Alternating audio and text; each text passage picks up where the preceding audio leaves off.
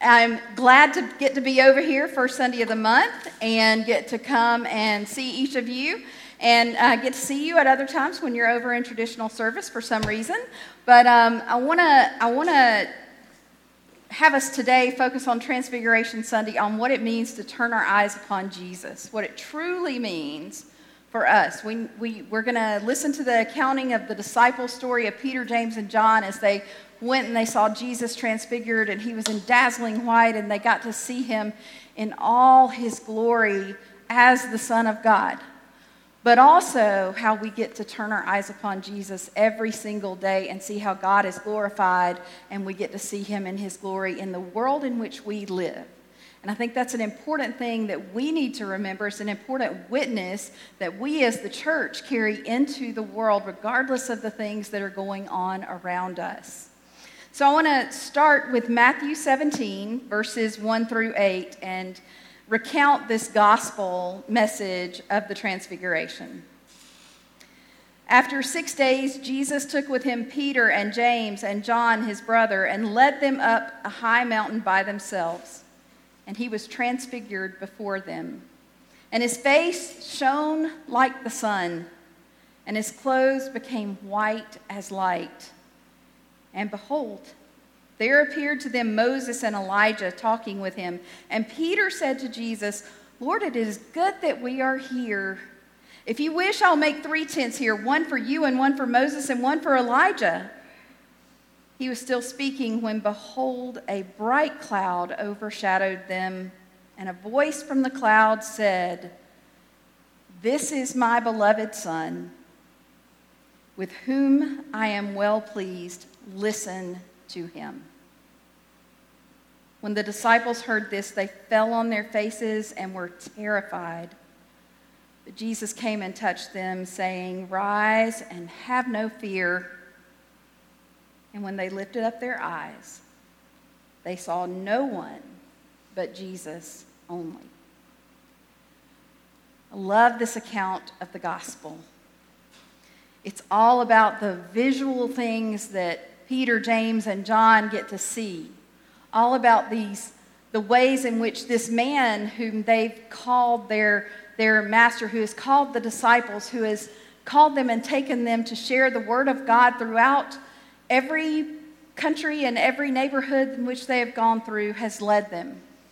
And this man has become transfigured before them, and they see him in all his glory. Kids maybe get this story better than we do, even though it's a little bit complicated and hard to wrap our minds around. Think about it. When you were a kid, if there was a bag of toilet paper rolls, did you see toilet paper rolls? Or did you what did you see? You see maybe binoculars or a telescope?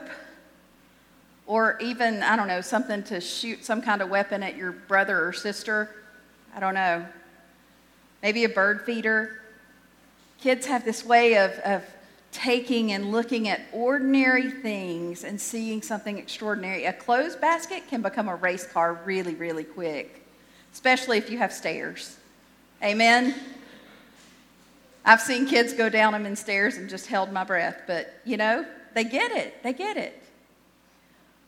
What I would love to see us do as Newnan First for 2019, for every day of our life, is to see the face of Jesus in everyone we encounter. There's a great meme on Facebook that says, You will never look into the eyes of someone God does not love. Look at your neighbor. Look at your neighbor. Look around you. You're going to see the face of someone God loves. And even greater, you're going to see the face of someone who is made in the image of God. Whether it's the most attractive face in the world or the, the least attractive face in the world, that is a face that is loved by God. That is a face that is created by God.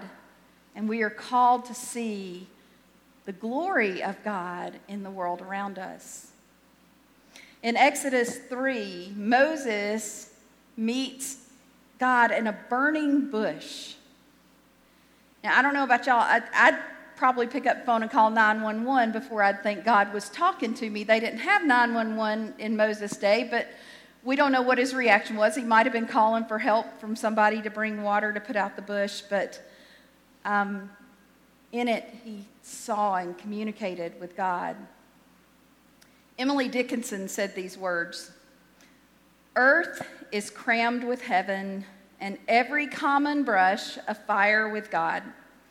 But only he who sees takes off his shoes. The rest sit around it and pick blackberries. What do we see in every common bush, in every common piece of creation? Do we see God in it? Do we proverbially take off our shoes and think about what God may be saying to us? Or do we sit around and pick at the blackberries? Moses was still objecting to God, saying, I can't talk, I can't do these things. God, why are you picking me? Why me?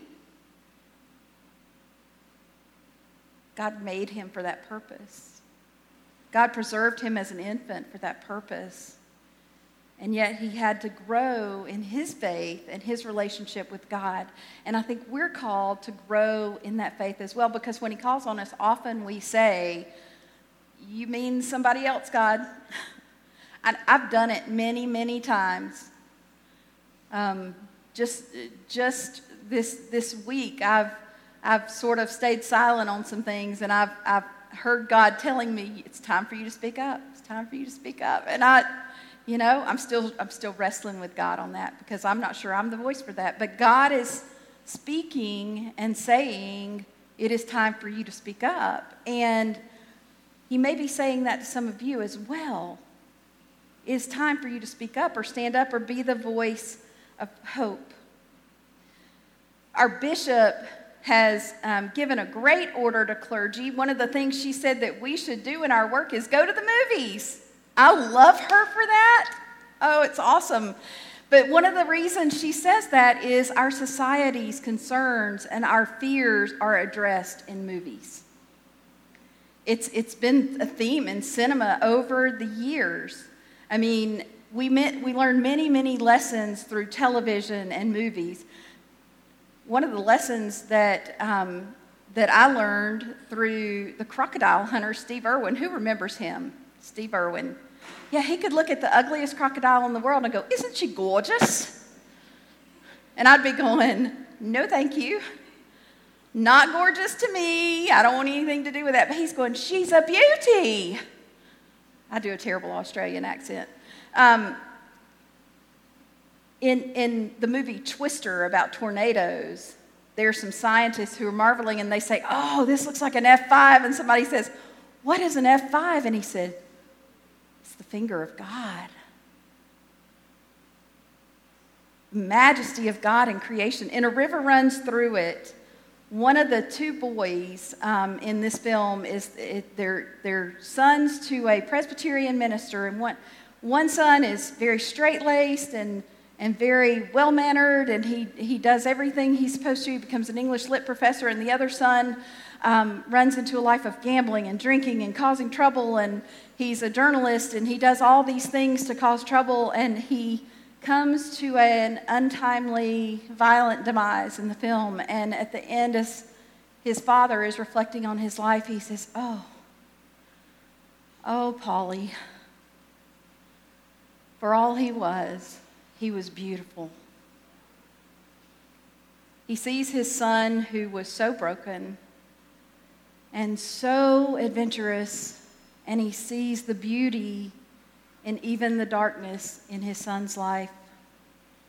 One of my favorite movies, The Greatest Showman, um, is one in which P.T. Barnum's life is told, and it talks about um, his life as a child. After his father died, he was in an alley, he was hungry, he had no food, he had no money, he had no provision. And a disfigured woman about this tall comes up and hands him an apple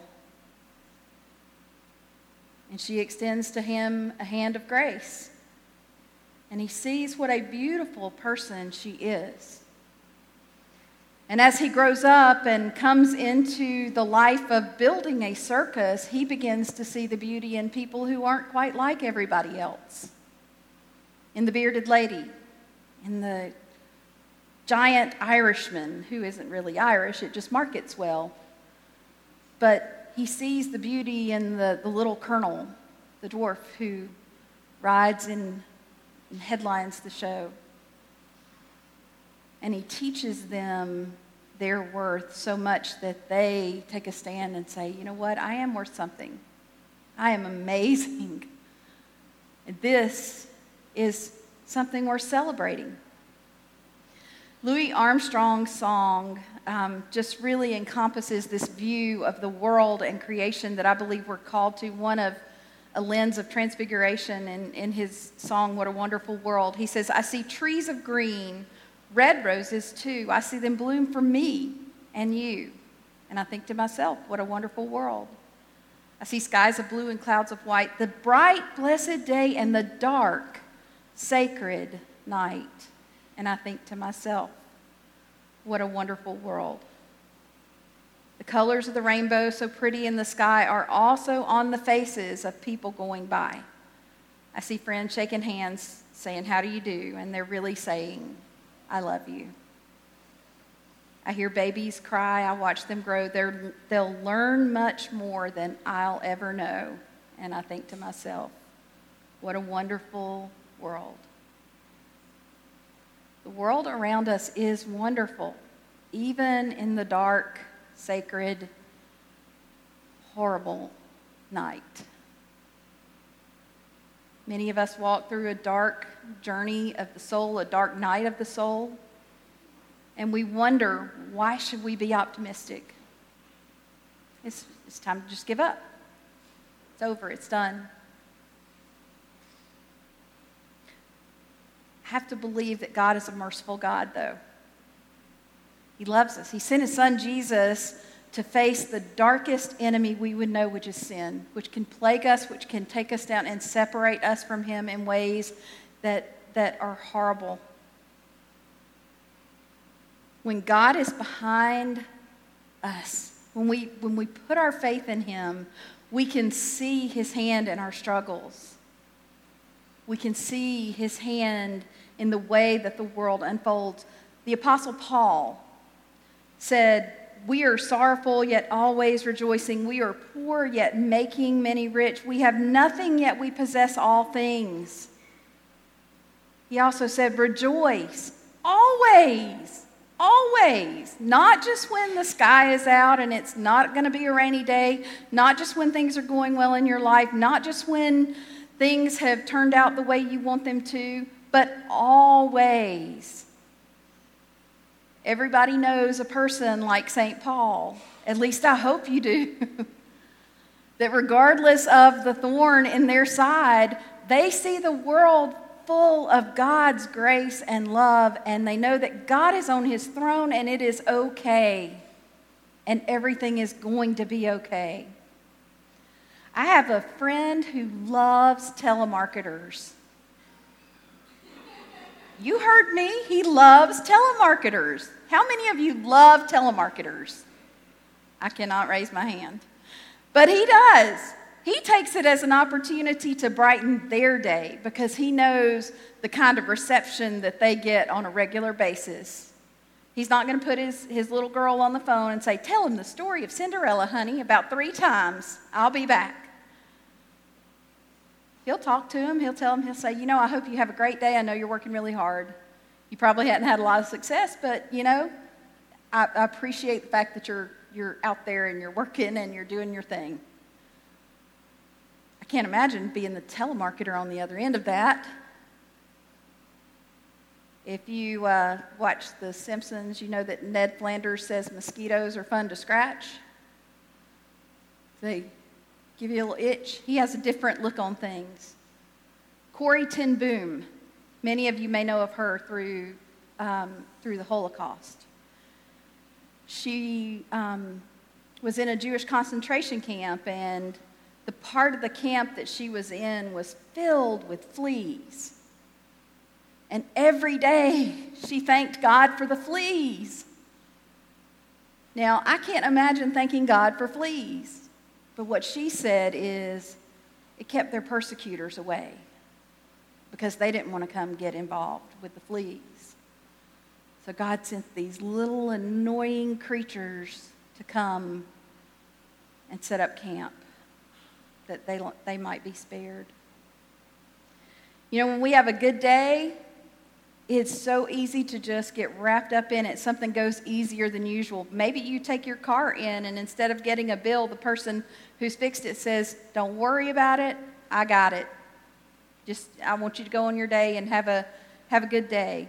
Or maybe you've lost something, your wallet, and it's found, and it's got all the cash in it. Maybe you find out a friend is coming to visit, or you stand on the scale and find out you've lost 10 pounds. Who knows? It's just as easy to let that contagious spirit happen with a negative day when we get up and we spill our coffee, or we forget our computer password and can't get in and spend half a day just trying to figure out the computer password that we then remember we changed a month earlier. Or you do have a flat tire and you aren't quite figuring out where it's going to come from. How we look at the world, that lens of transfiguration, has a lot to do with how we look at our faith in God. When we look and we see God and we see the power of what Jesus Christ can do in our life, and we see Him for who He truly is, and we recognize that this is God's Son with whom God is well pleased, and we are to listen to Him and listen to the hope that He brings us and the mercy that He brings us, and approach the day knowing that the world around us is a gift of God's creation. You are a gift of God's creation. This afternoon, go look in the mirror. You're going to see the face of someone God loves. Someone God created for a very real and specific purpose. In closing, I want to um, share with you some words from a great theologian, Forrest Gump. Um, he had some really, really insightful things in, in his movie that taught me a lot. One is that life is like a box of chocolates. You never know what you're going to get. That's right. But hey, it's chocolate, right?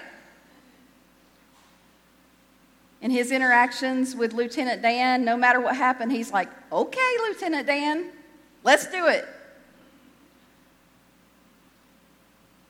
And there was one little piece in that film that just over and over again, without words, reminded us of the outlook that he had. That little feather that would float throughout the film, it's kind of like grace. He didn't need to control it. It followed him throughout his life and it landed where it landed.